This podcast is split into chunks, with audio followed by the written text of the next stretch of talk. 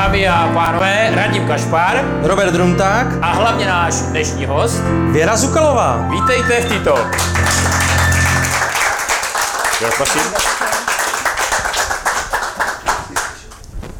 Vážené dámy, vážení pánové, vítejte zde v Telegrafu u příležitosti další ze série naší debatní talk show T-Talk. Dnes máme tu čest hostit čerstvou držitelku ceny města Olomouce Věru Zukalovou.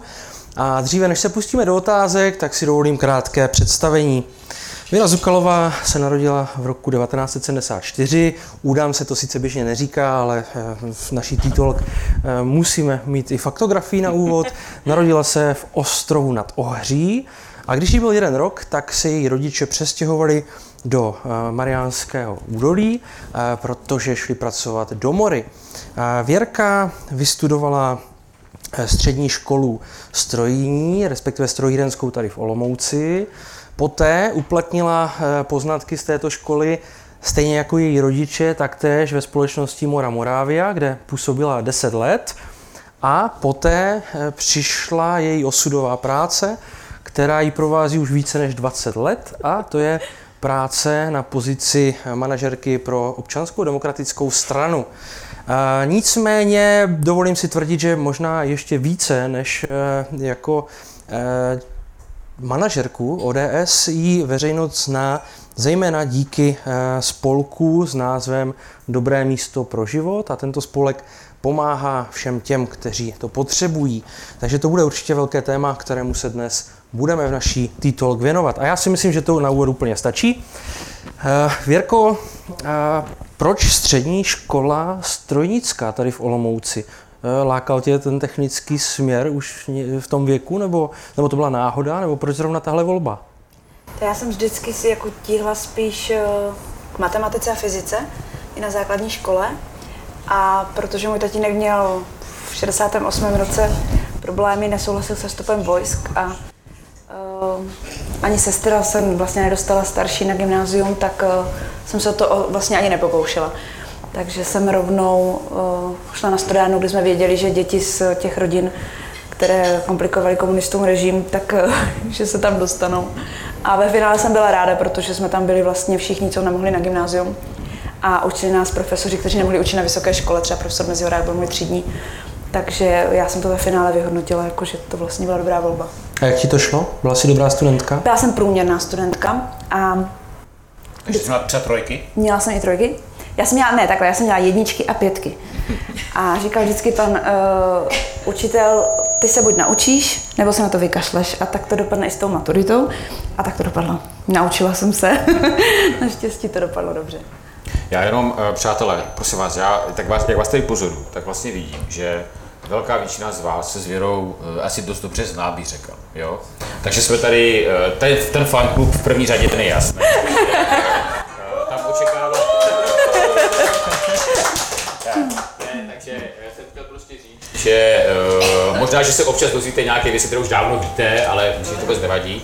Uh, já možná ještě technicky jenom, jo. Mám několik úkolů, které mě připomenul, než teda uh, Věruško ti dám otázku. Uh, který jsem si nachystal, já to u sebe nemůžu přečíst. Já jsem to psal tak rychlostí, že teďka jako, jo, abych to, nebo, abych to přečetl. Ne, já, já mám několik věcí, které vám musím říct.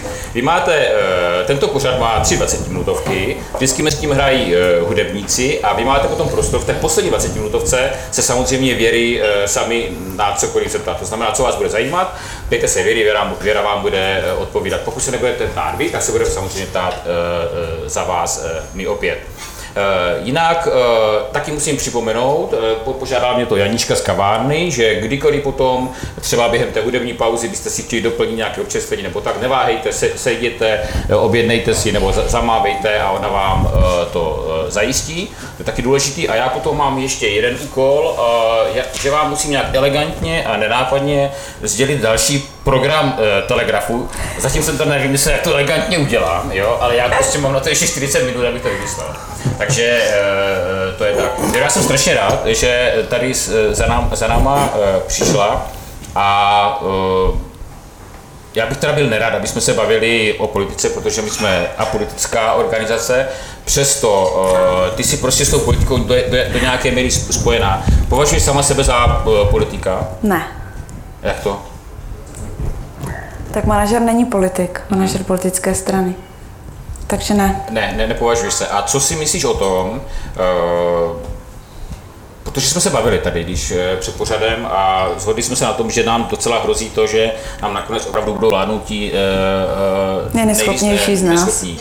Myslíš, že to opravdu hrozí, anebo že už to dokonce nastalo? No tak samozřejmě to pozoruju u každých voleb, jak klesá úroveň těch politiků, kteří se dostávají do sněmovny, což je jako asi nejdůležitější volby, ty sněmovní. A mrzí mě, že mladí lidé eh, nechodí do politických stran. Byla, přála bych si to, aby si každý vybral tu svoji. Ta stranickost se prostě nenosí. Je to škoda, protože jsme stát založený na politických stranách a, a na parlamentní demokracii, takže si myslím, že to je škoda.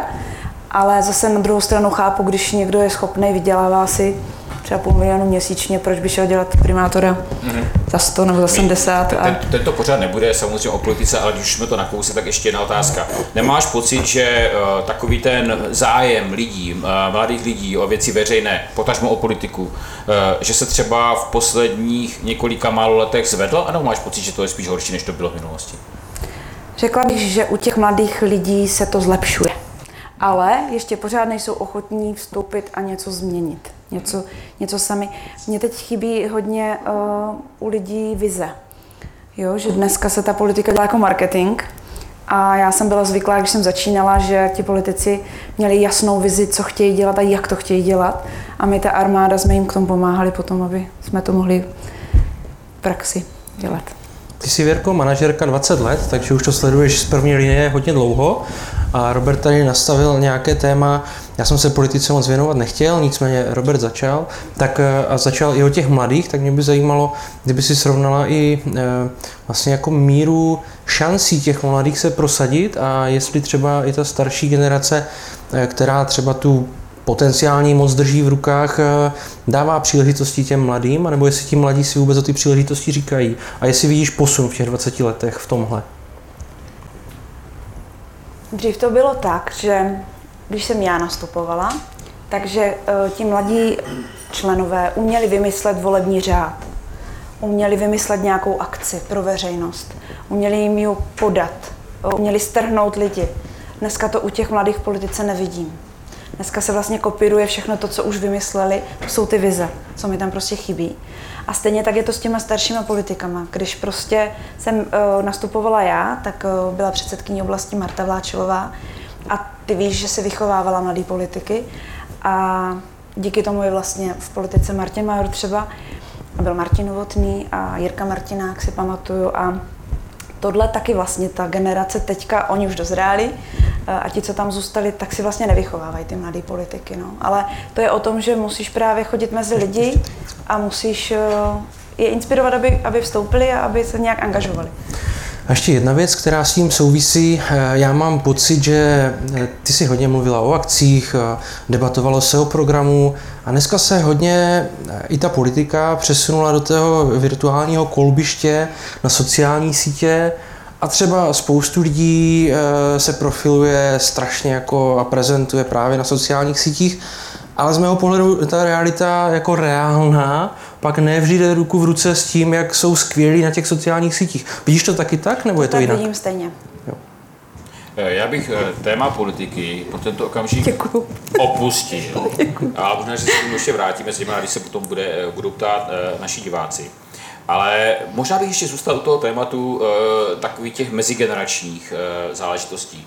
Ty, ač to tak nevypadá, tak už si dokonce Dvojnásobná. Dvojnásobná. Dvojnásobná babička.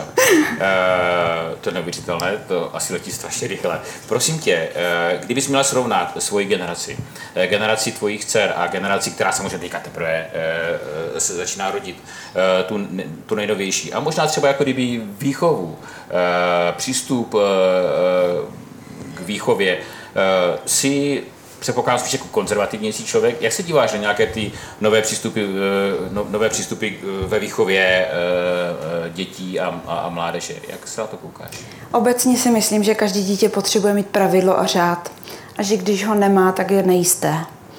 A potom se to samozřejmě projevuje v tom, jak dospívá a v tom, jak se potom v životě umí vyrovnávat s různýma situacemi, které život na něj chystá. Takže pozoruju nové metody, uh, s tím dítětem uh, víc mluvit, ale určitě mm, si myslím, že by měli být ty rodiče přísnější, že by měli ty děti jako i zažít to, že dostanou na ten zadek. No, prostě. A Já jsem to tak měla. A co si, a co si třeba myslíš o tom? Byla bys proto, aby se znovu zavedla povinná uh, vojna? Tak to úplně nevím, člověče. Tak o tom jsem takhle nepřemýšlela. Když jako něčemu to určitě bylo, takže jsou vojáci, tak třeba pak řeknou. Uh, ale uh, zase jako vím, že bylo hodně jako věřících, kteří měli problém prostě ale s tím používat zbraní. bez těch politruků a bez tady tohoto uh... Určitě to jako nebylo špatný z mého pohledu. Mm-hmm. Jakože to z chlapců dělalo a ty, chlapy. A ty, a, a ty sebe eh, samotnou vnímáš jako takovou tu spíš přísnější matku, eh, anebo eh, takovou tu hodně demokratickou, co svým dcerám? Ono se to mění věkem, víš. Uh-huh. Starší dcery vždycky, když něco liduška vyvede, tak říkají, nám už bys liš, lištila a já už prostě, protože jsem starší teď, tak vím, že z toho vyroste, tak už to tak tolik neřeším. Takže jsem teď jako daleko velkorysejší. Uh-huh. Ale na dcery jsem byla přísná hodně, na ty dvě starší. Tak Robert to teď směřoval někam a já mu to teď úplně rozbourám a vrátím se ještě zpátky. A ty jsi, ty jsi byla... kam jsem to směřoval? No, směřoval jsi to k tématu, které jsme teď řešili a já to vrátím zpět do Mory, protože mě zajímá, Věrko, co jsi tam těch eh, deset let, říkám to správně, co jsi tam těch deset let vlastně dělala? Já jsem tam nastoupila hnedka po škole jako uh, skladník, protože uh, dřív to bylo tak, že vlastně uh, každá technologie nebo konstrukce měly svůj počet eh, zaměstnanců a byla jsem taková jako čekatelka na uvolněné místo, takže jsem čekala, až někdo půjde do důchodu. Takže mě dali do skladu a chystala jsem každé ráno vlastně na, jak se od první uh, operace až po tu poslední dělal sporák, tak vlastně všechny co k tomu potřebovali šroubky, matičky, všechny ty díly. Po jednotlivých operacích jsem chystala. A v době, kdy oni uh, pracovali, než měli pauzu na svačinku, tak jsem vzala vozík a jela jsem jim pro svačinky, takže jsem ještě sepisovala svačinky. Ale musím říct, že mě to bavilo. No a těch svačinek, eh, já nevím, to bylo několik tisíc zaměstnanců. Možná. Ne, tak já jsem měla na starost samozřejmě sklad jedné, uh, jedné linky, že jo, těch linek tam bylo samozřejmě víc, jo, ale bylo to dobrý, mě to, mě to jak se tak práce, radíme. Já, ještě, já jsem ti dával gesto, že nám mám dobrou otázku. ne, Povídej. my si vždycky hádáme doma víc otázek potom a závidíme si, ale já jsem... Vždycky vyhraje Robert. Ne, ne, já ho nechávám. Ne, uh, s Millerem vyhrál ty. Uh, Věro, prosím tě, dala ti ta práce něco do života? Jsi uh, potom ta práce toho technologa? Uh, ano. Dala, protože jsem pracovala sama žena s 46 muži. Uh-huh. No a co ti to dalo? No, každodenně jsem poslouchala, jaké ty ženy pa, jsou. Pan, pan Zukal teďka jako čeká, co z toho vzejde. A sledovala jsem prostě ta jejich manželství, jak je každý jiný a co jim vadí na těch ženských, jak je omezujou, jak se cítí pod pantoflem, jak unikají do hospůdky, naučili mě pít Plzeň. Mm-hmm. A um, měla jsem se s nima hrozně dobře, no. No, 46 mužů a měl se jsme dobře. jak to, jak vnímáš takové ty věci? Raďme pro mě, že se bourám teďka na zpátek, jo? ale už potom to dostaneš čas a budeš mít třeba tři otázky. takové ty věci, že muž te podrží ženě dveře nebo jí pomůže vzít tašku, jsou to věci, které ty vnímáš a vítáš je, anebo se proti ním někdy ohrazuješ, protože občas slycháme jako ty narážky, že vlastně ta žena není tím slabším pohlavím. Jak se díváš na tyto věci? Zase se to mění věkem. Teď se mi to líbí, mm-hmm. ale i Zdeneček ještě zažil, že, že jsem mu říkala, nepomáhej mi do kabátu, nejsem přece jako, hmm. já si sama pomůžu, mm-hmm. ale uh, čím jsem starší, tak uh, možná proto, že třeba mezi mladými už tolik gentlemanů nevidím, tak to víc jako oceňuji, no, líbí se mi to. Mm-hmm. No a jak se tak stane, že z technoložky, která pracuje v moře, se stane e, manažerka ODS? Jak se k tomu dostala? Fakt to chcete vědět, jo? tak aspoň vás pobavím. Uh, tak stalo se to tak, že jeden z těch kolegů uh, vlastně v té Morávii, v té technologii, uh, bylo takové jako doupy ODS. Tam byla buňka v hlubočkách a skoro všichni tam byli v ODSce. A já jsem začala tu politiku sledovat. V té době uh, uh, nejvíc, tak jako pro mě nejvýraznější osobností byl Mirek Macek. a, a Miloš Zeman a Václav Klaus, ale ten Mirek Macek mi jakoby mluvil z duše, ten byl pro mě prostě Bůh a Jedu k němu v sobotu na večeři. Jo, Jo, zrovna moc, teď. moc si to zdravuji. Doteďka mám jeho fotku v kanceláři tam. Uh, no a jeden z kolegů z Mody měl narozeniny a byl večírek a neměl kdo jedná oblastní sněm na tu schůzi jako delegát. A říkali z Luboček. A říkali, hele, tak když jako tam jedeš do, do, na ten večírek, tak prosím tě, to je vedle, to bylo v CD, tak tam zajdi na chvilku, prostě tam někdo je z těch Luboček a, a, a tam prostě někdo je udělá. A to jste už byla členka normálně? Byla jsem členka, ale v- v životě jsem nebyla v Olomouci na nějaké stranické schůzi. Prostě jsem byla tam v té místní buňce. No a tak jsme vypili asi sedmičku vína na tom večírku a vydala jsem se na tu stranickou schůzi, o které jsem nevěděla vůbec nic. Nevěděla jsem ani, co to je, že se potkávají nějakým, nějakým klíči třeba, jedna ku třem. Nebo. A stalo se, že nebyli usnášení schopní. A byl poslední den školní rok, školního roku. Moje děti byly ve školce, podotýkám v té době, nebo už byli u babičky, ale jakože ještě nebyli školního věku. A oni se tam hádali, kdo za to může, že to svolali ten poslední den, To svolali dobře teda. že prostě, když jako je vysvědčení, takže přece bylo jasný, že nebudou usnášení schopní. Lidé, který já jsem vůbec neznala, vůbec nevěděla jsem, kde je Marta Vláčilová, vůbec, vůbec jsem neznala ty lidi. A hádali se tam a já, protože jsem měla v sobě půl té sedmičky, tak jsem tam stala řekla jsem, eh, přihlásila jsem se ke slovu a říkala jsem, prosím vás, mě vůbec nezajímá, kdo je tady ta paní, kdo je tady ten pán. Nejsme usnášení schopní, pojďme dom. Protože já jsem se chtěla vrátit na ten večírek. Jako jo. Moje děti jsou taky ve škole, jsem lhala. A, a mají vysvědčení a jsem tady, tak když někomu na té odesce záleží, tak tady je. Velké většině ten jako asi nezáleží, protože nejsme usnášení tak pojďme dom. A tím to jako skončilo a odešla jsem a tak jsem bohužel na sebe upozornila.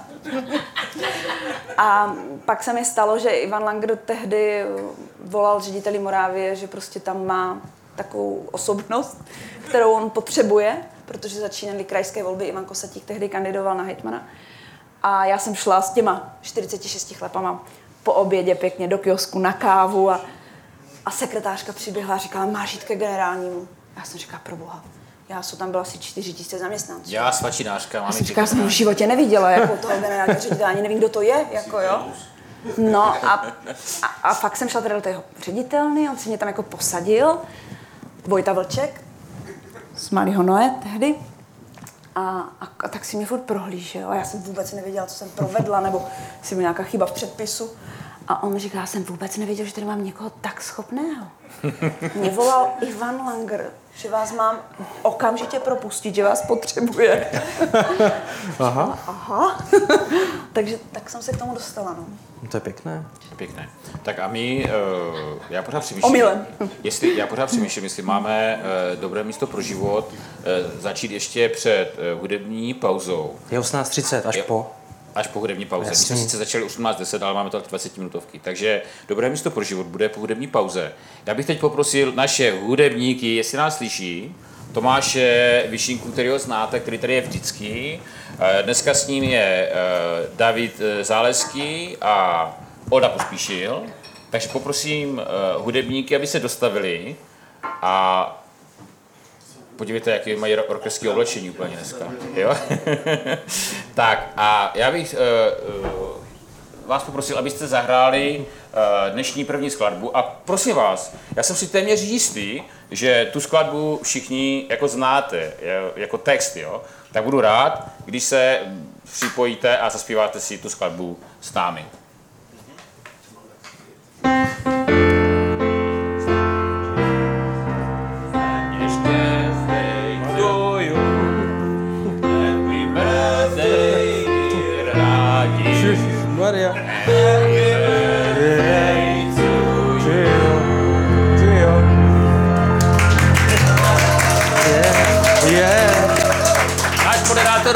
Dneska narozeniny, tak jsme si dovolili také malé překvapení. Radíme, to je pro Tak tebe. to mám sfouknout, jo? No to musíš svouknout, ty Ty zvládneš. A to jsem teda pěkně dlouho nedělal. Děkuju, děkuju, děkuju. Teda. Položit. Tak to rozkrajeme a nabídneme, nabídneme A všem. na- nabídneme, když tak Jo, potom. jo, jo, jo. jo? Určitě. Tak, je, je, jestli to nachystáš nějak? Je. Tak, děkujeme moc. To jsem, to jsem opravdu nečekal, děkuju. Ne, ale opravdu ne. Ne, vy jste mu to neřekli, my jsme jako překvapení, jo. Děkuju tak, moc. eh, děkuji hudebníkům Perfekto zvládli a teďka už, pánové, eh, je eh, prostor pro vás. A prosím vás, skladba se jmenuje Blues in G. pak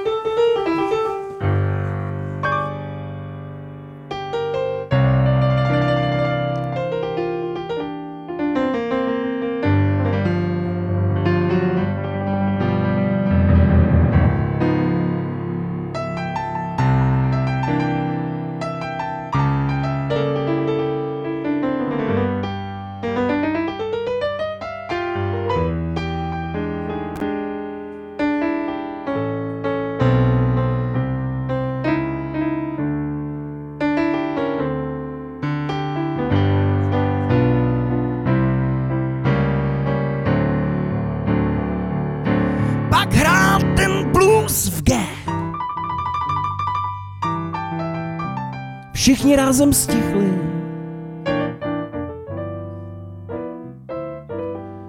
Jak na povel. Pak hrál ten blues v G.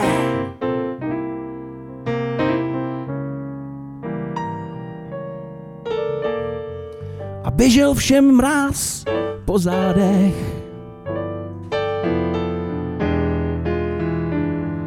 bylo v tom srdce cítit přes všechny strasti a přes bolest.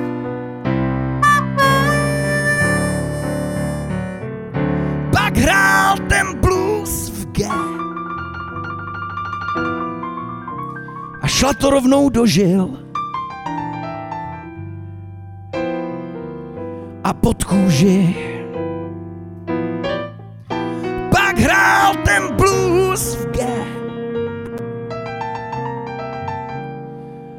Bylo poznat, že se vznáší nade vším. Jak osamělá hvězda v galaxii tónů, co hledá svou planetu, zaslíbenou planetu svých snů.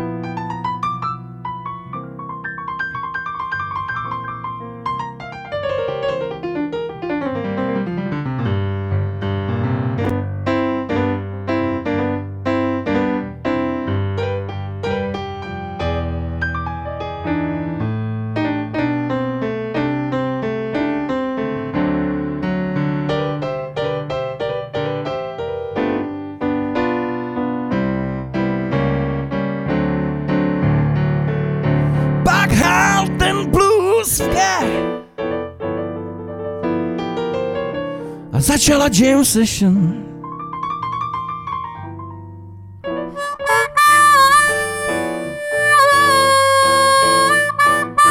Pak hrál ten blues v G.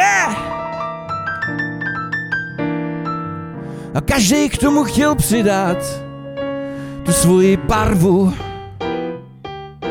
a ten svůj groove. Dal jim všem křídla, směr na svoji dráhu jak osamělá hvězda, co po slepu vede rovnou na velký vůz.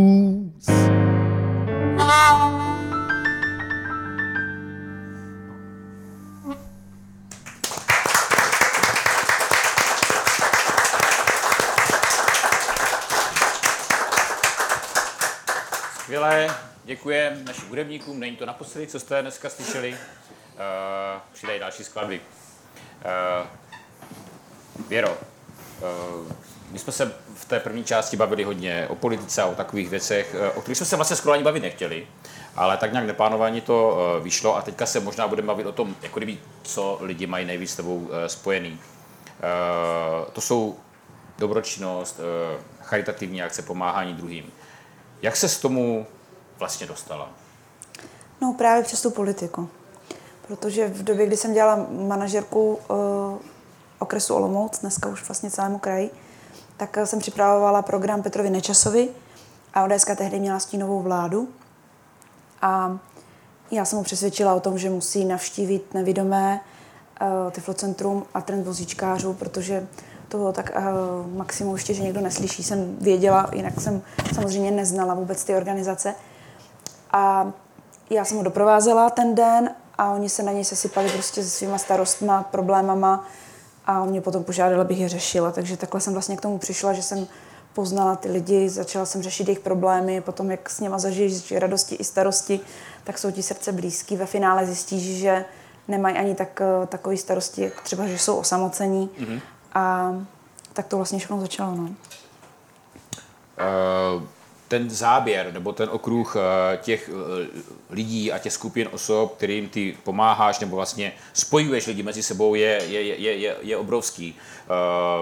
Vnímáš ty aktivity, které zastřešuje spolek, eh, ne spolek, řekněme spolek, dobré místo pro život, eh, vnímáš jako nějakou klasickou, řeknu, neziskovou organizaci, nebo uh, jste v něčím specifičtí, je to všechno postavené na, na tobě jako na jednom člověkovi, nebo v čem se lišíte, nebo ty, ty aktivity, které ty, ty děláš, v čem se třeba liší od toho, co dělají ostatní, řekněme, neziskové organizace, které vidíme kolem sebe?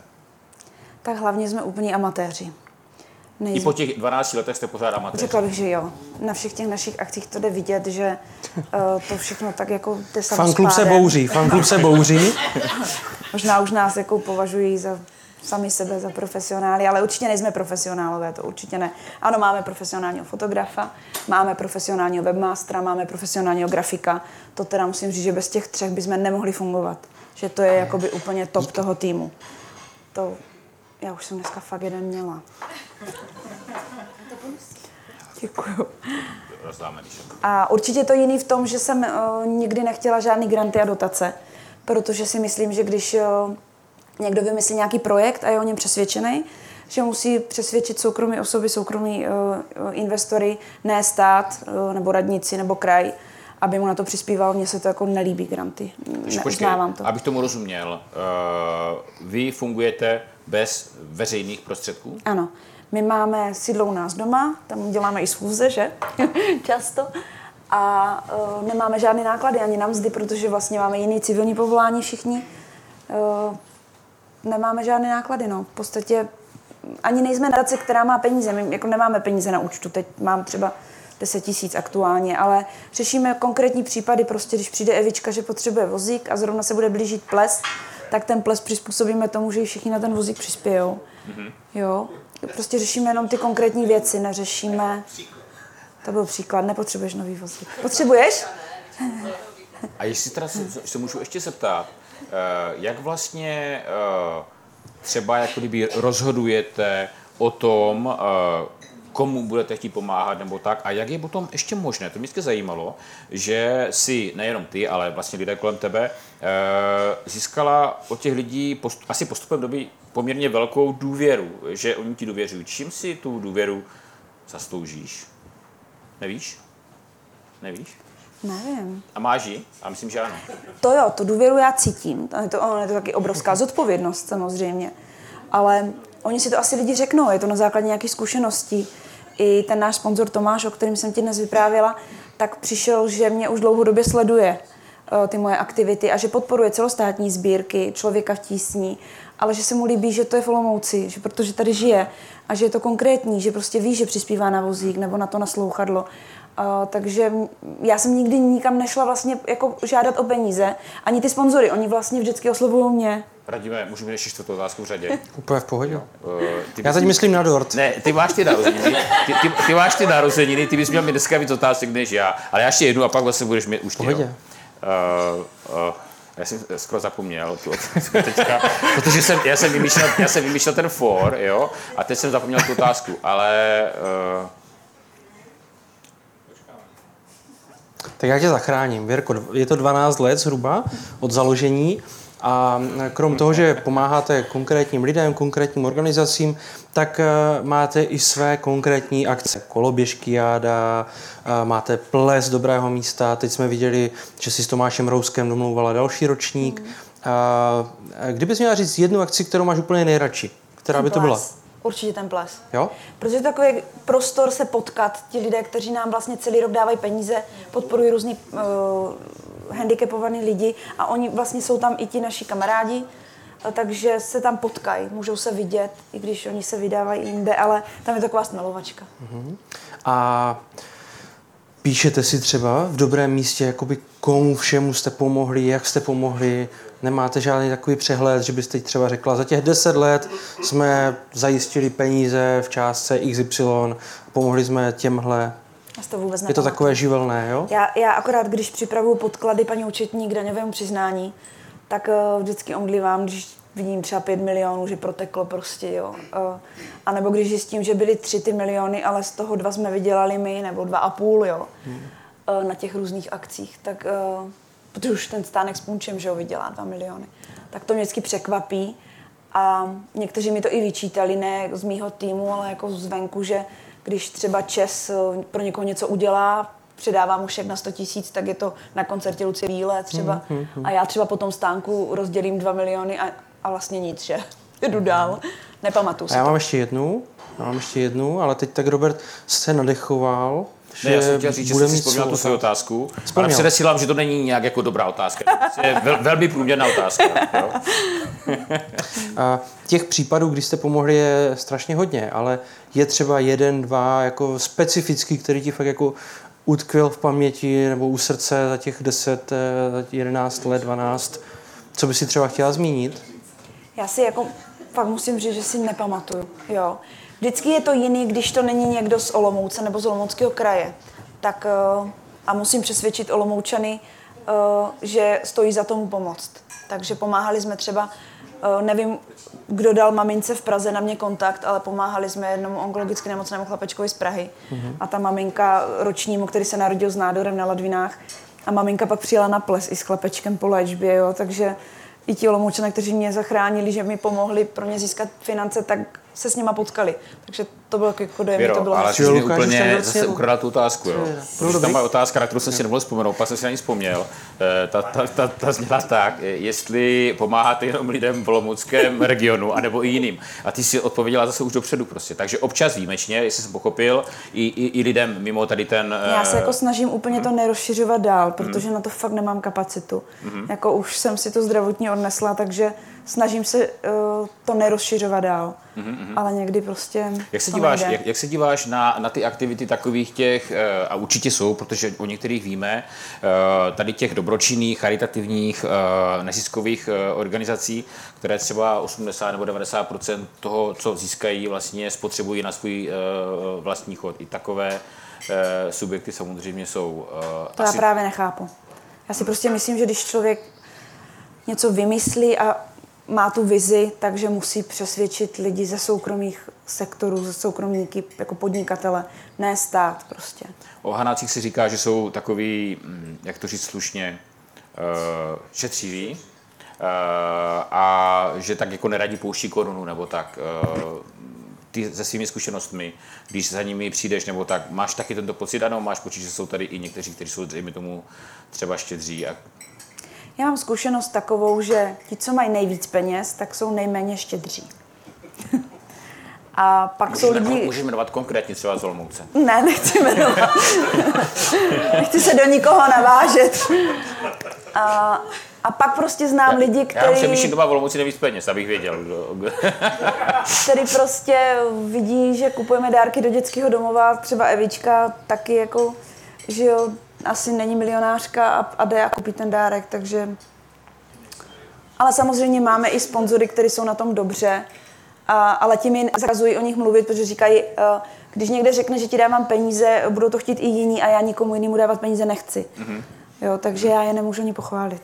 Je pravda, že jsem taky zažil nějakou, eh, nějakou akci, kde byla třeba nějaká charitativní dražba, kde bylo hodně bohatých lidí a je pravda, že se jako úplně nepředháněli, že by tam chtěli házet a přispívat. Takže ono je to takové složité. A Ne, je to jednoduché. Tak ono se to dělá tak, že musíš předem připravit, kdo, no tak to je kdo jasný, bude to dražit. je jasný. To, to, to, a domluvit se s těma lidma, že? Ale my jsme o těch dražeb mm, jako úplně upustili, já nevím, jestli jsme vůbec jako někdy dělali, ale na tom plese uh, někdy se to tak vyvinulo, že třeba fotbalisti Sigmy posilnění tím, čím se tady posilňujeme teď my, tak uh, Dortama, spontánně dortama. prostě, ano, dortama, uh, tu dražbu sami vymysleli a, a udělali ji tam a dokonce jako ji sami dražili mezi sebou, vybrali peníze. Někdy je to takhle spontánní, ale ne, nemám to ráda úplně. Uh, necítím se v tom dobře. A ty, uh, protože uh, občas, jako, ne občas, docela často tě ví- vídáme v souvislosti třeba s, s tou Sigmou zmíněnou, uh, jsi fanouškem Sigmy Olomouc? Ano, A fandíš jim jenom proto, že tam máš přátelé, nebo tě i zajímá fotbal a třeba chodíš se na fotbal koukat na, na ligu? A jak, a jak vidíš výkon Sigmy eh, v posledním eh, ročníku? Eh, Ono to začalo tak, že Martin byl vlastně, můj bývalý manžel byl předseda představenstva Ano. Sigmy, takže měl vypku a na fotbal nechodil. Mhm. A mně to nepřipadlo správný, takže jsem vždycky vzala Lenku Holpuchovou nebo jinou kamarádku Mhm. a na tu Sigmu jsem začala chodit já, protože táta mě brával na fotbal. Já Mhm. jsem vždycky k fotbalu v Lubočkách měla vztah, takže jsem jim začala fandit. A eh, potom vlastně, když jsme začali se Zdenečkem dělat charitativní akce, tak Martin Rak sám nabídl, že by tu Sigmu nějak zapojil a já mám jenom jako dobrou zkušenost, že kluci, eh, jako je třeba Hubník eh, nebo Janotka, mm. prostě takový ti, co už tam teď nejsou nebo už trénujou, mm. tak eh, doteďka kupují dárky do dětských dom- domovů, doteďka mm. se ptají, jestli něco není potřeba, pomáhají finančně. Mm. Takže určitě to má jako smysl, že jsme je do toho vtáhli, protože to tam zůstalo, pamatujou si to. Eh, Vašek Jemelka třeba taky, teď, teď se máme potkat i tady. Takže eh, teď bohužel ten lockdown způsobil i ta moje nemoc, že jsem té Signě dala pauzu co do fandění, takže jsem eh, je tak nesledovala a právě proto si to vyčítám, protože když jsem na ní chodila, tak se jim dařilo. Víš, takže... Protože, a to už je hodně dlouho, ne? No právě, takže já se musím teď polepšit a ono to zase bude dobrý. Tak zkusme od příští sezóny, eh, je, je, nový, je, je nový trenér, jako eh, Věra začne chodit znovu na fotbal a třeba to vyjde na nějaký pohár. Věrko, tvůj manžel je známý olomoucký novinář, majitel lokální televize. O čem se tak doma u Zukalů večer bavíte třeba? Protože ty žiješ hodně dobrým místem, samozřejmě tě ovlivňuje i politika. A o čem se tak večer bavíte? Co probíráte za Ale ta, ta, témata? témata, témata se mění, že samozřejmě. A já teď jako jsem eh, hodně nevrlá v tom, že mě mrzí na městě, že uh, si myslí, že uh, Zdendova televize má za povinnost propagovat politiky a nevnímají jeho 26-letou práci pro Olomouc jako službu občanovi. Takže neustále řeší, jestli se jeho televize udrží nebo neudrží. Uh, já mám ráda herce, chodím do divadla, ale uh, ty budeš vědět asi, kolik se lije peněz do divadla nebo do kultury a uh, přispět milionem na licence televizní, aby každý den mohl dělat zpravodajství, mi nepřipadne zas tak moc. Takže to je teďka takový jako hlavní téma, který ale otvírám pořád já. A to řešíte pořád každý večer, jo? Mě to ano, mě to teďka jako tím hodně žiju. A tak to je tak jako aktuální, protože si myslím, že si to nezaslouží. Uh, protože jediný, který točil revoluci, točil povodně a, a to zpravodajství uh, prostě dělá každý den a myslím, že uznávaný novinář. Tak uh, tím žijeme, nebo já, musím říct, že to otvírám já, protože mě to strašně štve. A jinak my večírkujeme prostě, my máme spoustu přátel a zveme si přátele nebo chodíme k přátelům. Bavíme se samozřejmě o, spíš o tom dobrém místě, o tom, co aktuálně řešíme. Zapojujeme do toho, máme taky děti, takže já strašně ráda vařím, tak krmuju lidi ráda. Takže mm, s- Kam chodíš, eh, kam chodíš v Olomouci ráda do nějaké restaurace, by mě zajímalo, co třeba preferuješ. A který je, město, který je místo v Olomouci, kam chodíš ráda a není to restaurace, je to něco jiného. Ráda chodím do Long Story Shortu mm. za Kájou, tam je strašně chutná a mám to vlastně pod uh, Hanáckým kopcem, mám to kousek. Mm. A tam chodím hodně ráda. A jinak Co tě v Olomouci baví? v Olomouci, já jako se přiznám, že jsem jako hrozně ráda doma. Mm. Protože mm, moje dcery, když se mnou kdykoliv vyšly do města, tak jsme potkali tisíc známých a oni mi vyprávěli nějaký příběh a vždycky museli přerušit, protože maminka potkala tisíc lidí a uh, oni potom vlastně už ani tady nechtěli bydlet a už tady ani nechtěli jako se mnou jít do města. Hm. Takže ve finále, když už mám volno, tak jsme rádi, že jsme doma a že se jako bavíme o našich věcech, že, že se věnujeme jeden tomu druhému prostě a když tak třeba ráda zajdu do Rozária, když potřebuji uh, zeleň nebo kitky, ale fakt jako minimálně. Já se fakt těším domů, že mám novou zahradu. A baví, a baví tě, nebo tak to myslíš si, že Olomouc je, my se jako vždycky ptáme těch lidí, jo, Mhm. mm-hmm. co je v tom Olomouci, nebo v té Olomouci, co je, co, co je baví a co je naopak rozčiluje, Mhm. mm-hmm. tak eh, tebe rozčilují politici, jsem pochopil, eh, s tou televizí teda hlavně. Ano, ano. Roz, rozčiluje tě ještě něco jiného a naopak je něco, co tě o Olomouci baví a co máš na Olomouci ráda? Vadí mi třeba, že nejsou, uh, někomu to nebude třeba připadat důležitý, ale mně třeba vadí, že tady nejsou veřejný záchody. Mm-hmm.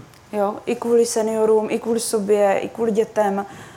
Uh, v Brně vím, že to má paní primátorka domluvený s restauracemi tak, že je dotujou, aby nemuseli stavět ty plechové mm-hmm. bedny.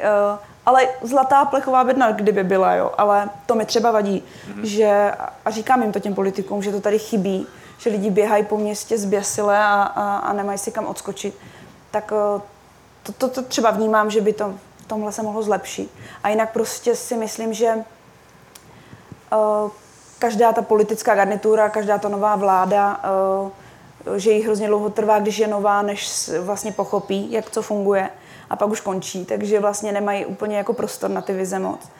A uh, že se snaží tak, jak umí. Jo? Mě třeba taky spoustu věcí napadne a někdo si může říct, hele, proč tu věru nenapadne tohleto, ale já tak třeba neumím přemýšlet a nevím. Takže nechci někomu vyčítat, že je nenapadne, že mají být záchody, Jo. tak jim jenom napovídám, že by mohli teda. A- Ale jinak si myslím, že Olomouc je jako krásná, že se tady dobře žije. Zajímá mě jedno specifické téma. Ty pracuješ na náměstí republiky a na náměstí republiky často eh, jsou kašny a nejen kašny v obležení Bezdomovců. bezdomovců. Jak eh, vnímáš tohle téma? Má vůbec nějaké řešení, případně jaké? Já jsem navrhovala řešení australské, ale taky ho ještě nikdo nevyslyšel.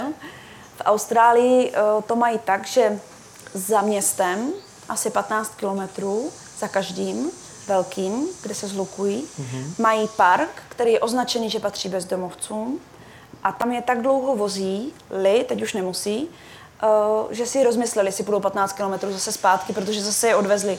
A teď už do centra nechodí. A v tom parku jim třikrát denně vozí jídlo, mají tam i sprchy, mají tam prostě noclehárnu a je to jejich park, lidé tam nechodí a vědí, že to je park pro bezdomovce. Tady my jsme hodně jako zalidnění, takže tady by se asi těžko jako něco takového hledalo, ale myslím si, že by to byla forma. Na Líbavou třeba. Ve Velké Bystrici? Někde. To by nám, to by nám poděkoval pan starosta, no. My jsme hodně zalidnění. Je, Jako to, vedle Tvargu, jo? je to tady jako Ne, to byl nápad. těžký najít. Eh, Jedna z takových, jako, mě, co se mi líbí, jak to mají vyřešený. Mhm. Že tam ta charita třikrát denně dojíždí, že mají jídlo, že se můžou Věru, a tebe, tebe třeba nikdy nenapadlo, když už se teda z toho ostrova nad Douřícem eh, dostala do těch hlubočích potažmo potom do Olomouce, eh, změnit místo a přestěhovat se třeba do Prahy nebo do Brna nebo nikam jinam? Ne. Netoužila jsi potom? A myslíš, a myslíš to jako do konce života už asi nikdy nezmění? Ne, ne, ne, ne, nechci. Mně, mně se Praha líbí, moc se mi líbí. Ale mně se líbí na té Praze to, že si užiju, že tam jedu jako, že to je sláva. Mm. Tak jak jsem když si z Luboček jezdila do té Olomouce uh, a potom, když jsem bydlela na Masaryčce a šla jsem do večerky v teplákách, tak jsem potkávala lidi, kteří se vypravili do města, byli v šatech, že? A já jsem se styděla, protože jsem šla v teplákách jenom do večerky a už jsem mě zevšednila ta Olomouc. Jako. A chodíš doma Jo. v teplákách? Ano, Jo. Ano, A- jsou nejlepší. A děláš eh, v teplákách třeba na zahradě? Ano. Dneska jsem dělala třeba v pyžamových kalhotech. Ježi, no už nemusím rozbírat dál, ale ne, já, já, se, já, se na, já se na tu zahradu ptám, já se na tu zahradu ptám eh, na schvál, eh, protože eh, zahrada je jedna z tvých eh, věcí, kde trávíš eh, čas. Eh, pomáhá ti to i psychicky, jako kdyby odpočinout si? No hlavně, hlavně jo? psychicky. No, já potřebuju, jak mám hodně schůzek a hodně administrativních věcí k řešení, tak potřebuju tu hlavu někde čistit. A manžel taky sdílí uh, radost Ne, ne, zahradu? ne. Manžel by chtěl zabetonovat celou zahradu. A deset let mi trvalo, než jsem si prosadila aspoň bylínkový záhon. A teď poslední dva roky teda přátelé mi udělali k narozeninám zahradu. Takže teď eh, dělá, že ji nevidí, radši jde na golf, ale už mu tolik nevadí, že jsem na ní já. Jo. A krom toho, že tě baví být doma, relaxovat, taky ráda cestuješ? Co jsou třeba tvoje oblíbené destinace? Já jsem typický blíženec, takže mám ráda uh, cestování, mám ráda lidí. Uh, nerada se vracím na místa, kde už jsem byla, protože si myslím, že život je krátký na to, abych někde jezdila dvakrát. To jsou výjimečný Piran, byl výjimečně, že jsem ho chtěla ještě se Zdenečkem zažít, takže jsme tam byli a ještě to dlužím na Varum a to tam ještě teda jednou pojedu. a, a uh, jinak objevujeme prostě tak asi intuitivně že teď máme třeba s Partou uh, plán obět uh, evropský hlavní města, tak už jsme začali Budapešti a Třeba v posledních, v posledních pěti letech, eh, co tě nejvíce překvapilo, které místo, nebo které místo se ti nejvíc líbilo? mně se líbil Londýn moc. Líbilo se mi právě ta kombinace té staré architektury a té nové a líbilo se mi, že tam lidi moc neřeší, co kdo má na sobě, to jenom my s Romankou jsme vždycky na sebe koukali, jako ukazovali si, že tam někdo má růžový vlasy a červený ponožky a šest naušnic a, a ta svoboda v tom, že to lidi neřeší, že nechávají lidi žít tak, jak se jim chce, tak to se mi hrozně líbilo a to mě inspirovalo, Jak se- jak abych to taky eh, neřešila. Věro, to, to, to, slovo svoboda, eh, to je strašně jako důležité, ty to tady padlo. Eh, Máš pocit, když třeba srovnáš míru, pocit osobní svobody dnes a, a třeba v těch 90. letech, eh, je, je tam za tebe velký posun a případně jakým směrem? A nebo je to stejný?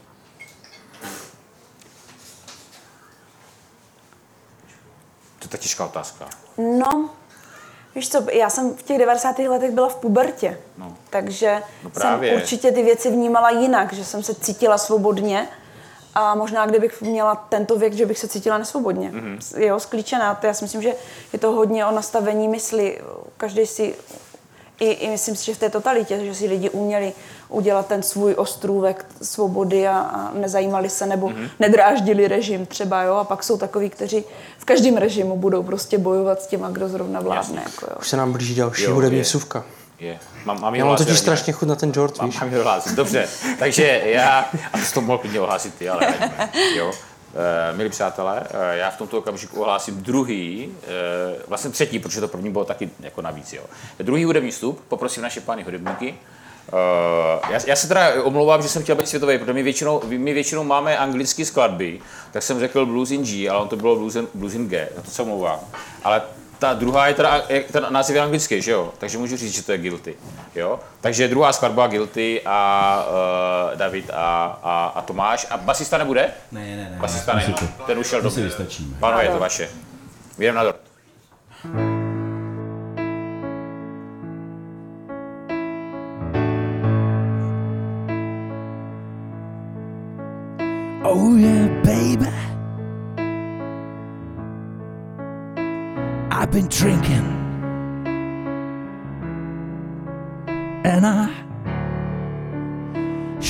Come by. I know. But I found myself in trouble. And I had nowhere else to go. I had whiskey from a barman, some cocaine from my friends, and I keep on moving till I'm back in your arms again. And I'm guilty. Yes, I'm guilty. Be guilty for the rest of my life. How come that I never do what I'm supposed to do? How come that everything I ever try never turns out right?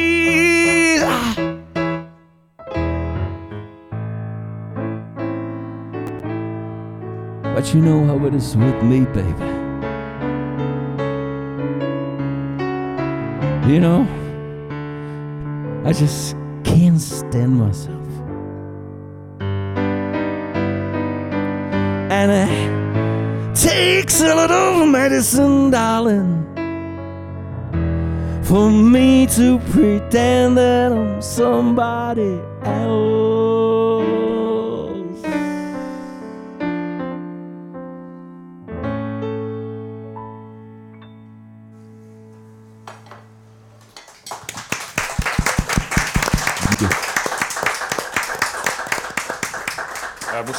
Se- přiznat, že tu skladbu jsem neznal, ale docela uh, mám někdy podobné pocity, uh, jak se v tom zpívalo, takže mě mluvila skoro z duše.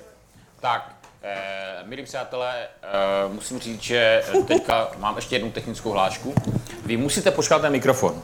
Pokud chcete být uh, zaznamenání do historie a potom uh, uh, na tom podcastu, který se potom dává na internet, tak musíte vždycky zvednout ruku a uh, Jakub vám donese mikrofon a mluvte až do toho mikrofonu. Pokud mluvíte mimo mikrofon, historie vás nezaznamená. Takže, přátelé a přítelkyně, eh, kdo máte na naší eh, milou Věru Žukalovou eh, své otázky, zvedněte ruku a eh, jdeme za vámi. Pokud nebudete mít otázky vy, tak máme my, ale velmi už zákyřné otázky tentokrát. Takže prosím, je to vaše. No tak to mě zachraňte. Radíme už s tím dortem už pomalu, jo? Výborný. Tak tam je, je, se hlásí paní má nahoře. Počkejte na mikrofon, času je dost. Věruško, eh, já si myslím, že kdybychom tady seděli ještě další čtyři hodiny, tak eh, jako ti pánové, kteří se tě ptají, tak samozřejmě těch otázek mají asi miliardu, ale řeknu jedno. eh, Každá tvoje odpověď, která tady zazněla, tak eh, vyžaduje obrovské množství, nebo ukazuje na obrovské množství energie. A samozřejmě, tak jako ty jsi zdrojem pro mnohé energie, tak eh, prosím tě, buď tak laskavá a všechny, jak tady sedíme, nás eh, tady oblaštím, kde ty bereš tu energii a kde ty ji čerpáš. Jo? To my všichni chceme vědět, protože já jsem taky jeden z těch příjemců a moje děti a tak dál, takže prosím tě, eh, buď tak laskavá, jo, chceme. Děkuji. Já myslím, že ta prvotní energie vychází z toho, že jsem blíženec. Blíženci jsou prostě prdlí. Zvládají milion věcí najednou.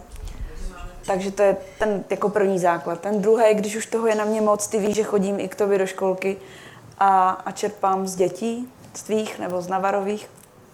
A, pak čerpám, když vědu na ten víkend někam nebo z té zahrady. Já teď už poznám, dřív to tak nebylo, teď už poznám, kdy mi to jako překračuje to, co jsem schopná zvládnout, ten mozek pojmout. A pak to vždycky stopnu a dám si fakt tři dny úplný relax, a nebo jenom ležím a nic nedělám. Takže mm, mám to úplně jinak. Dřív jsem třeba dobíjela sportem a dneska už tolik ne. A, a naučila jsem se odpočívat a dobíjí mě to. Mě dobíjí i třeba ty příběhy, že dobře dopadnou. Jako jo, ale nejvíc asi čerpám z těch dětí, no, z tvých a z Navarových. A pak to vracíš jej, jejich rodičům, že? Pak to vracím. Napřed to víc než ty děti a pak to vrátíš Oni i ty rodičům. rodiče mě dobíjejí, paní ředitelka. A, a dobíjí i to, že se vždycky fakt něco povede. Že se něco někam posune.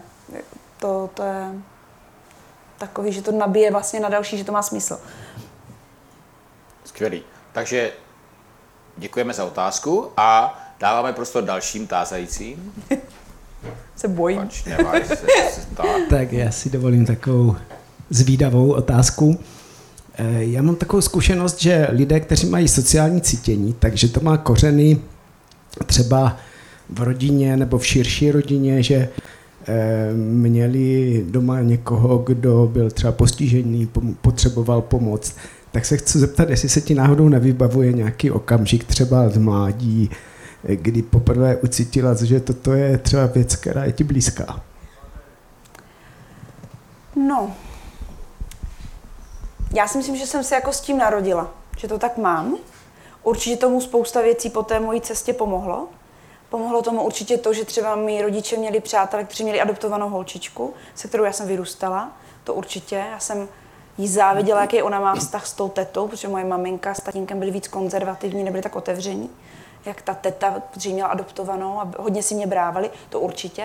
Pak si myslím, že hodně pomohlo, že jsem byla zrska, že mě děcka šikanovali a že, že jsem si zažila. Jako, a že mě to naučilo uh, zůstat pokornou a dívat se na ty lidi, nebo mít je rád takový, jaký jsou, jak se narodí.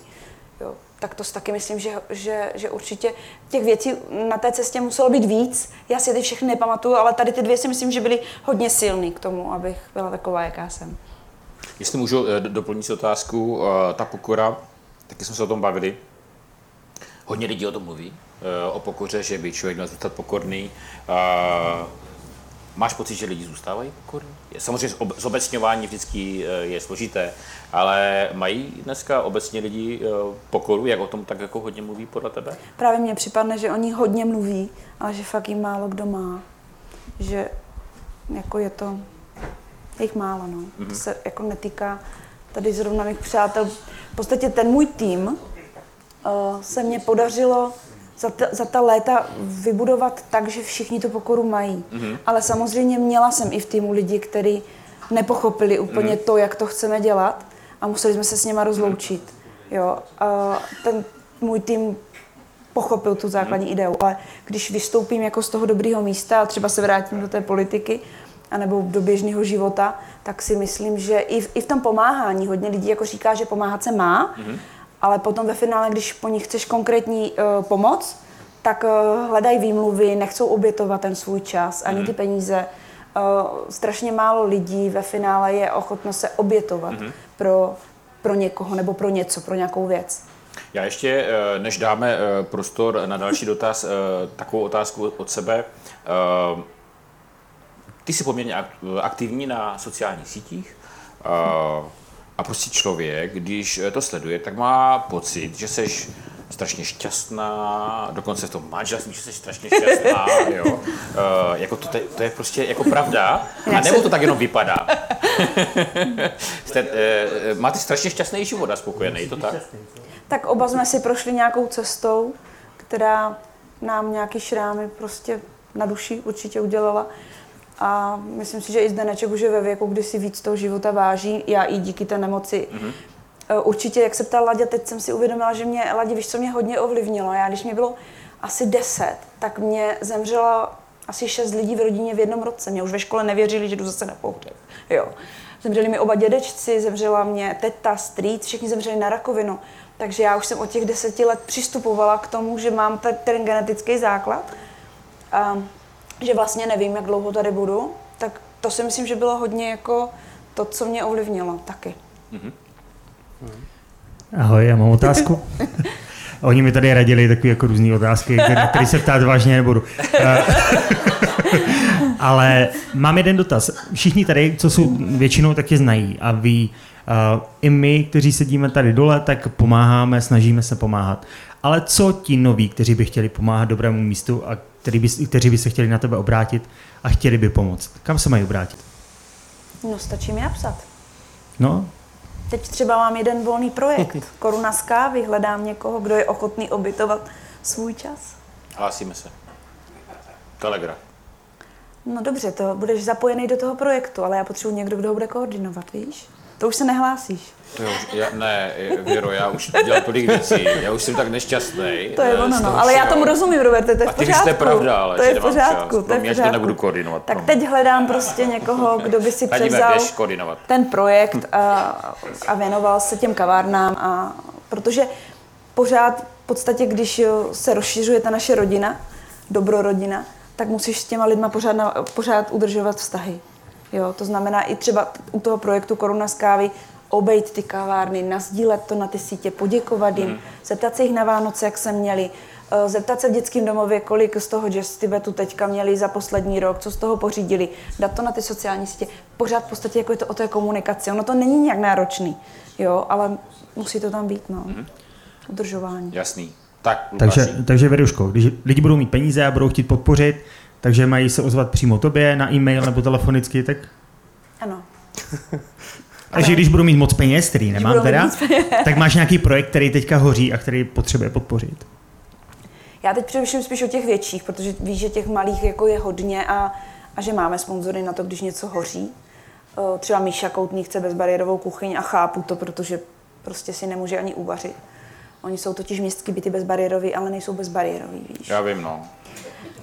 Třeba růženka se nedostane ani na balkon, to bych si třeba přála, kdyby chtěl někdo sám udělat růžence eh, nájezd eh, na balkon, tak to Ladě tam sedí 15 let, tak Super, jo. A Ladě byl u Růženky, musím ho pochválit, byl se mnou, šel se na to podívat, jo. řekne. Ty by ty to neštěstí. To je, jako, to je od něho moc hezký.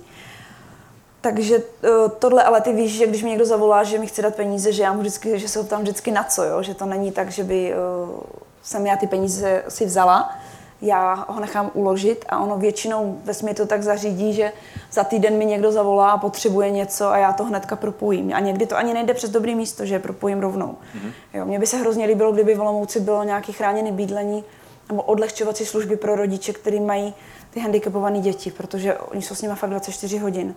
A je to pro ně uh, strašně vysilující. Je to jako na hlavu. Já, bych, já si nedovedu představit, že bych to zvládla. Vůbec. Takže takový to, uh, že jdeme spolu na kafe nebo jdeme do kina, to oni nikdy nezažili. A to by se mi hrozně líbilo, kdyby tady někdo, kdo má peníze a neví tak úplně co s něma, kdyby tady vybudoval jako vklad do společnosti, že by tady něco takového fungovalo, ty odlehčovačky pro tady ty rodiny. Díky moc. Tak, další, otá- další otázky, prosím. Já bych se zkusila zeptat ještě na rodinu, jestli máte nějaké rodinné tradice a v čem nejvíc s manželem odlišujete. My v čem se odličujeme? Hmm. Zenda hledá věci, jak nejdou a já jak jdou. Ale jinak jsme ve všem stejní. Máme i stejné jako životní hodnoty. Jo. A ona ale jako ve finále, já si myslím, že jako od Zdendy je to jako hra, aby prostě to nebyla nuda. Jo, tak Ale on se, on se nemůže bránit. Už jsme zjistili, že- už jsme zjistili že by nejradši zabetonoval zahradu. Eh, Teďka víme, že eh, hl- hledá důvody, proč ne, eh, než proč jo. A já doufám, že se nedozvíme ještě nějakou třetí velmi negativní ne, věc. ne, ne, my jsme- protože my jsme, my jsme třeba o panu Žukalovi uvažovali, že bychom ho někdy pozvali taky do titulku, ale jestli řekneš ještě jednu třetí negativní věc, tak ho musíme škrtnout. tak to, to není negativní. Ne, to ne. Jako, jinak jsme fakt šťastní. A tradice uh, rodinný asi jsme si nevybojovali tím, jak jsme se oba rozvedli a vdali a rozvedli, takže jsme jakoby ty rodiny jsme nějak neudrželi. Krom toho, že se samozřejmě scházíme na Vánoce a tam dodržujeme a na Velikonoce dodržujeme ty tradice Velikonoce vlastně ani moc, ani moc ne, že děti to, holky to nemají moc rády, no. Uh, jediný, co prostě dodržujeme, tak uh, jsou ty vánoční svátky jako tradiční a jinak žádnou tradici nemáme, krom toho, že tradičně vyjíždíme s partou někam A stýkáte se, eh, protože eh, těch manželství za váma je docela dost. No. Eh, stý- Stýkáte se třeba jako napříč nějak, jako kdyby s těmi bývalými manželi, manželkami, nebo už spíš velmi málo? S prvním manželem, co mám s ním dvě dcery, Páju a Minu, tak jo, tak Mhm. se stýkáme, jezdí k nám, protože on si pořídil v druhém manželství dceru a já taky, takže oni se spolu kamarádí holky, Mhm. tak to se stýkáme. Eh, To máme jako velmi přátelské vztahy. A Stenečkova, nevím, to nemůžu za to mluvit, asi druhá žena zemřela, takže tam jako není ani ten prostor, Mhm. jako jo. Ale Eliška z Dendova k nám chodí, je úžasná. Jsem šťastná, že mám dceru navíc, protože je fakt skvělá. Prosíme. Klid. Radíme, máš prostor teď zase ty. Určitě, určitě divákům ještě e, něco naskočí, nějaká otázka, ale Věrko, otázka z jiného ranku. Olomouc je zadlužená. Kdyby si byla primátorka, jak bys to vyřešila? no, tak to mě zajímalo teda. Bych byla strašně přísná. Pojď, pojď do toho. Tak já bych třeba zrušila všechny komise. Nebo respektive, já bych je nezrušila, ale museli by v nich lidé pracovat zdarma. Že chtějí té Olomouci něco dát. Třeba. Já bych k tomu něco mohl říct, ale nebudu to říkat, protože, Třeba. no, Zrušila bych granty, protože jsem přesvědčená, že když něco někdo vymyslí a stojí si za tím, že je to dobrý, že si ty peníze musí zahnat jinde než od státu. Granty jako ve všech oblastech? Tak jsou i sociální, kulturní, všude, všechno by si zrušila, jo? já to No a mám ne ze dne na den, ale naučila bych ty lidi, víš co, já mám takovou zkušenost, že za těma politikama ti podnikatelé chodí. A Vždycky se chtějí kamarádit s primátorem a s náměstkama. A Ty, kteří peníze mají. Takže já bych jim radila, kam je mají investovat, kde je mají realizovat a přesměrovávala bych je vlastně, ty peníze. Věro, a co bys, a co bys jako primátorka eh, třeba postavila, anebo naopak nepostavila? Eh, Postavila bys třeba v Olomouci ten eh, zimní stadion, nebo tam tu multifunkční halu, i když na ní nemá město peníze? Ne, jako primátorka určitě ne. Hledala bych investora. Takže by se nebála třeba eh, spolupráce, řeknu, veřejného sektoru a soukromého sektoru? vůbec. Naopak. Myslím si, že každý, kdo přijde do Olomouce a chce jí dát peníze, takže by měl mít dveře otevřený. Je nějaký projekt, který v Olomouci historicky považuješ za vyloženě špatný, co se fakt jako nepovedlo? Třeba nějaký jako větší no, výstavba Já něčeho? jsem nebo to zase jako, já fakt nejsou politik, jo, já jsem to tak jako nesledovala. tak občan, že? Mm, jako občan, Hele, a, Tak ne, a jak se ne. díváš na ty, eh, kdyby byla ta, ty, ta primátorka, uh, to je dobrá věc, to je dobrá představa, že. Věra je primátorka. Jak se díváš na ty kvóty? Eh, Byla bys proto, aby třeba Protože se o tom často mluví, že, by měl, No. že je málo žen v politice, Mhm. třeba, kromě toho, že je málo žen i v, v jiných oblastech, a že by mělo být prostě daný, že minimálně 40% žen na kandidátce by měl, no jako kandidátů mělo být žen, ženského pohlaví. Jsi pro ty kvóty nebo nejsi pro ty já kvóty? kvóty neuznávám. Neuznáváš. Granty neuznáváš? Ale já teda musím říct, že já vím, že to nikoho nezajímá, ale já po třech letech v kulturní komisi bych taky zrušil všechny granty, abych řekl pravdu. Protože si myslím, že lidi si na to moc už zvyklí a všichni jenom chodí pro granty. A- Ale to je to tady já, tady nejsem host, takže to říkám tak bokem. Já bych si přála, aby každý měl možnost podnikat. Aby dostal živnosták za korunu a celý rok nemusel platit daně, eh, nemusel platit zdravotko, sociální, ať si to zkusí, mm-hmm. protože většina lidí se bojí, že poruší nějaký zákon, tak do toho ani nejdou. Ale každý je podle mě na něco talentovaný, nebo by i sám něco vymyslel mm-hmm. a uživil by se sám. Takže já bych se snažila, kdybych měla být politikem, aby se lidi uměli uživit sami, aby nebyli závislí na státě. Ra- Radimku, ještě jednou, promiň. Eh, A co bys, a, a co bys řekl na tohle? V 90. letech, eh, když byly výzkumy mezi mladou generací, tak jako kdyby vysněným eh, takovým tím, eh, co by ty lidi chtěli dělat, bylo, že by chtěli podnikat. Eh, V těch desátých nebo do toho roku 2010 potom tím hlavním cílem a tom, co chtěli nejvíc, že chtěli pracovat v korporátu, jako v korporátní firmě.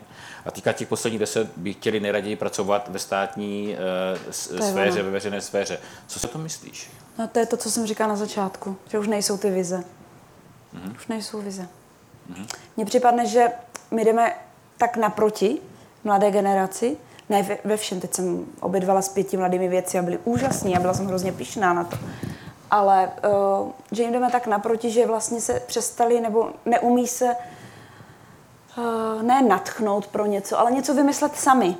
Jo, to je i s těma hračkama, jo, nebo my jim pořád vlastně něco přisouváme, pořád jim děláme program, jo, pořád je bavíme, i ty děti.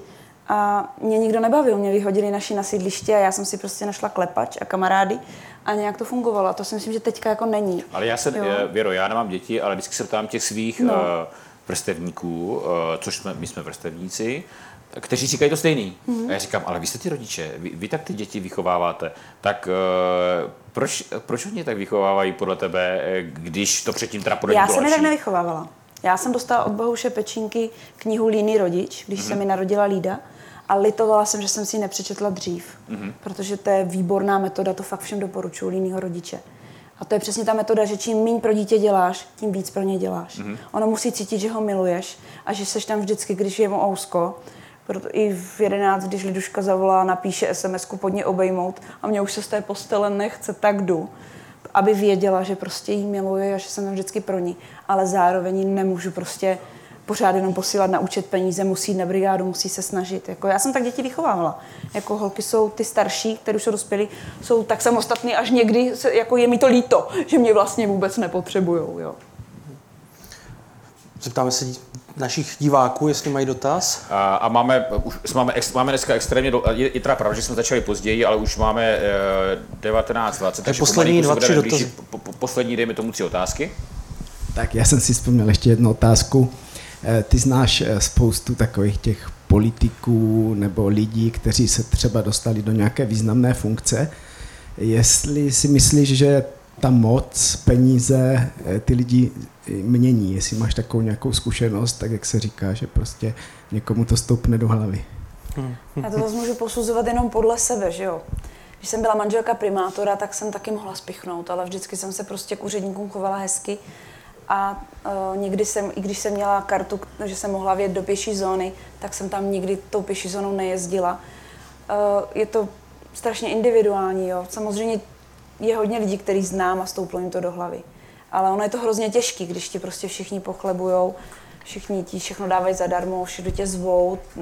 Já to, nebyla jsem úplně v pozici jako toho politika, abych mohla posoudit, jestli by mě to třeba taky semlelo, jo? ale v té roli toho manželka, manželky si troufám říct, že se mi podařilo jako si to udržet tak, aby se mi to nestalo.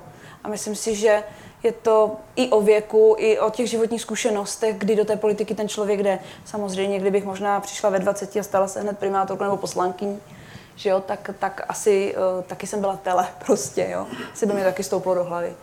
Souhlasíš s tím, že eh, kdo, tak pořád se vracíme k politice, to je strašný, ale jo, Eh, že eh, kdo je, jak, to, jak se to říká, kdo je ve 20 letech p- pravíčák, tak nemá srdce, a kdo je ve 30 letech eh, levíčák, tak nemá rozum. Myslíš, že to pravda, nebo že to není pravda? Myslím si, že to tak je, protože vím stoprocentně, že jsem v 18 letech šla volit sociální demokracii. Mhm.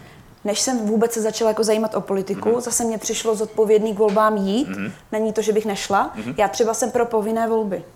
V Austrálii je to tak, já furt tu Austrálii, ale tam prostě funguje všechno. Jako. V Austrálii je to tak, že když eh, odjedeš ze země a jsou volby, tak přijdeš domů, máš složenku s pokutou. Můžeš tu složenku vzít, jít na úřad, ukázat letenku, že jsi byl v Česku a oni ti tu pokutu prominou. Ale je to tam povinný. Já si prostě myslím, že lidi, když chcou mít práva, že by měli mít i povinnost, aspoň v těch parlamentních volbách zapnout mozek a jít někoho prostě Ale fakt tam si myslíš, hodit. že by to bylo dobrý, aby všichni volili? Chápu, ale myslím si, že by se měli zajímat o věci veřejné. To by měli určitě, nepochybně. Prosím, ještě další prostor pro vás. Evička. Tady paní Eva, je, e, Jakube. Ano.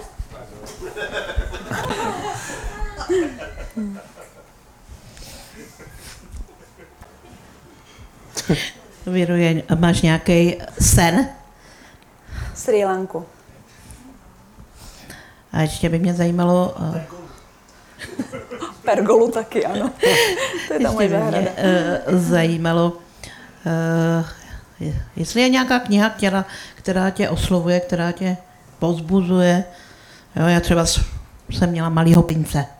Malého prince mám taky, dostala jsem od Románky s krásným věnováním. Ten mě provázel samozřejmě, koupila jsem ho za první vysvědčení první dceři a pak nečetla, protože už nenašla žádnou knížku, kterou by tolik milovala. Říkala, ale já chci takovou, jaká byla ten malý princ, aby mi to dalo a už jsem nenašla, jako jo. A já mám uh, knížku uh, na cestě do sousední dimenze a to i kupuju kamarádkám a z té jsem, myslím si, že ho jako hodně načerpala. No. Takový ten souboj toho ega s tou duší v těch našich životech. eh, A jsem ráda, že se, troufám si říct, že se mi to podařilo právě z toho ega překlopit uh, už na, ty, jako tu, na tu duchovní rovinu, tak tam mi hodně dala. Uh, napsali Klemens Kuby. Děkujem. Tak, poslední, uh, poslední dotaz z publika. A potom ještě dostane prostor radní, protože má narozeniny a musí prostě mít ten jeden nebo dva poslední dotazy, protože si zaslouží. Nemáte nikdo Třeba dotaz? bych já měl nějaký. No. Tak pokud dotaz nemáte, nevyužili jste svého práva, je to škoda, a, ale už ho žádné mít nebudete teď. A radíme, je to ještě uh, tvoje solo nakonec s Věrou. Kde vidíš sama sebe za 10 let, Věrko? To se ptá vždycky, ale. To není pravda. Já právě jsem se radíme naučila ten jako život nechat plynout, víš. Já jsem nikdy ani nebyla ten typ, že bych si řekla ve 20 budu matka, ve 30 manažerka ODS, ve 40 velká podnikatelka nebo primátorka, nedej bože. Já to tak nemám, víš. Já prostě ten život prostě přijímám tak, jak jde a když mi to cestu ukazuje, tak se musím rozhodnout, jestli po té cestě půjdu. Eh, ale já to tak jako asi obklopena svými nejbližšími, hodně vnoučaty, eh, na své zahradě opět, ale nemám to fakt, že bych měla nějakou ambici, jako vůči čemukoliv. Vůbec. Děkuji za tu otázku, ale Mhm. nepřemýšlím tak. Vidíme, už ne, ne, ne, nevyžuješ svého práva na druhou Mně to otázku. takhle stačí. Děkuji. Já děkuji. Eh, dobrá. Eh, Vypadá to, že náš pořád se uh, úžasný dneska, myslím, že jsme tady měli skvělou atmosféru, že to bylo moc příjemné. Uh, než se s vámi definitivně rozloučíme, tak bych uh, splnil tu povinnost, kterou jsem měl uh, splnit, to znamená nějak elegantně pozvat lidi na další program. Uh, já jsem chtěl, aby se natočil takový ten spor, aby to tady jako se odvysílalo. Oni řekli, že ne, že to musím říct osobně. Jo. Tak eh, čtyři věci, ale řeknu to, je to, je to rychle, je to ale důležité. Zítra je prosím vás muzejní noc, takže eh, pokud, eh, pokud máte prostor, tak po celé Olomouci jsou otevřená muzea, galerie, další instituce, takže si to můžete projít. Samozřejmě i Telegraf eh, nezůstává pozadu a je tu zítra komentovaná prohlídka od, eh, tuším, že od sedmi, nebo od šesti? Od 6, od 6, já to vidíte, já to nevím. Od 7. Od 7 hodin je komentovaná prohlídka výstavy, která je dole. Potom následuje kino uh, večer, nikdy neodvracej zrak, to je tam vevnitř. V sobotu tady ve 21 hodin akumulátor 1, to se promítá tady. A příští úterý, tam vidíte nahoře Petra Civika, eh, to je slovenský malíř, eh, který tady je na rezidenci v ateliéru, tak jeho ateliér bude příští úterý otevřený, takže kdo chcete přijít, popovídat si, podívat se na to, co dělá, jste samozřejmě všichni zvaní. Eh, Já vám moc děkuji za pozornost, za ten čas, který jste eh, tady s náma strávili. Děkuji úžasné Věře Zukalové, bylo to skvělé, moc díky. Předáváme prostor našim umělcům, kteří tady budou ještě nějakou dobu hrát. Vy klidně, ať už tady nebo vevnitř, ještě posejte, dejte si nějaké vínko, dejte si nějaký zákusek a zase někdy se těšíme na viděnou a nebo na slyšenou. Díky moc. Já děkuji za pozvání. Děkuji.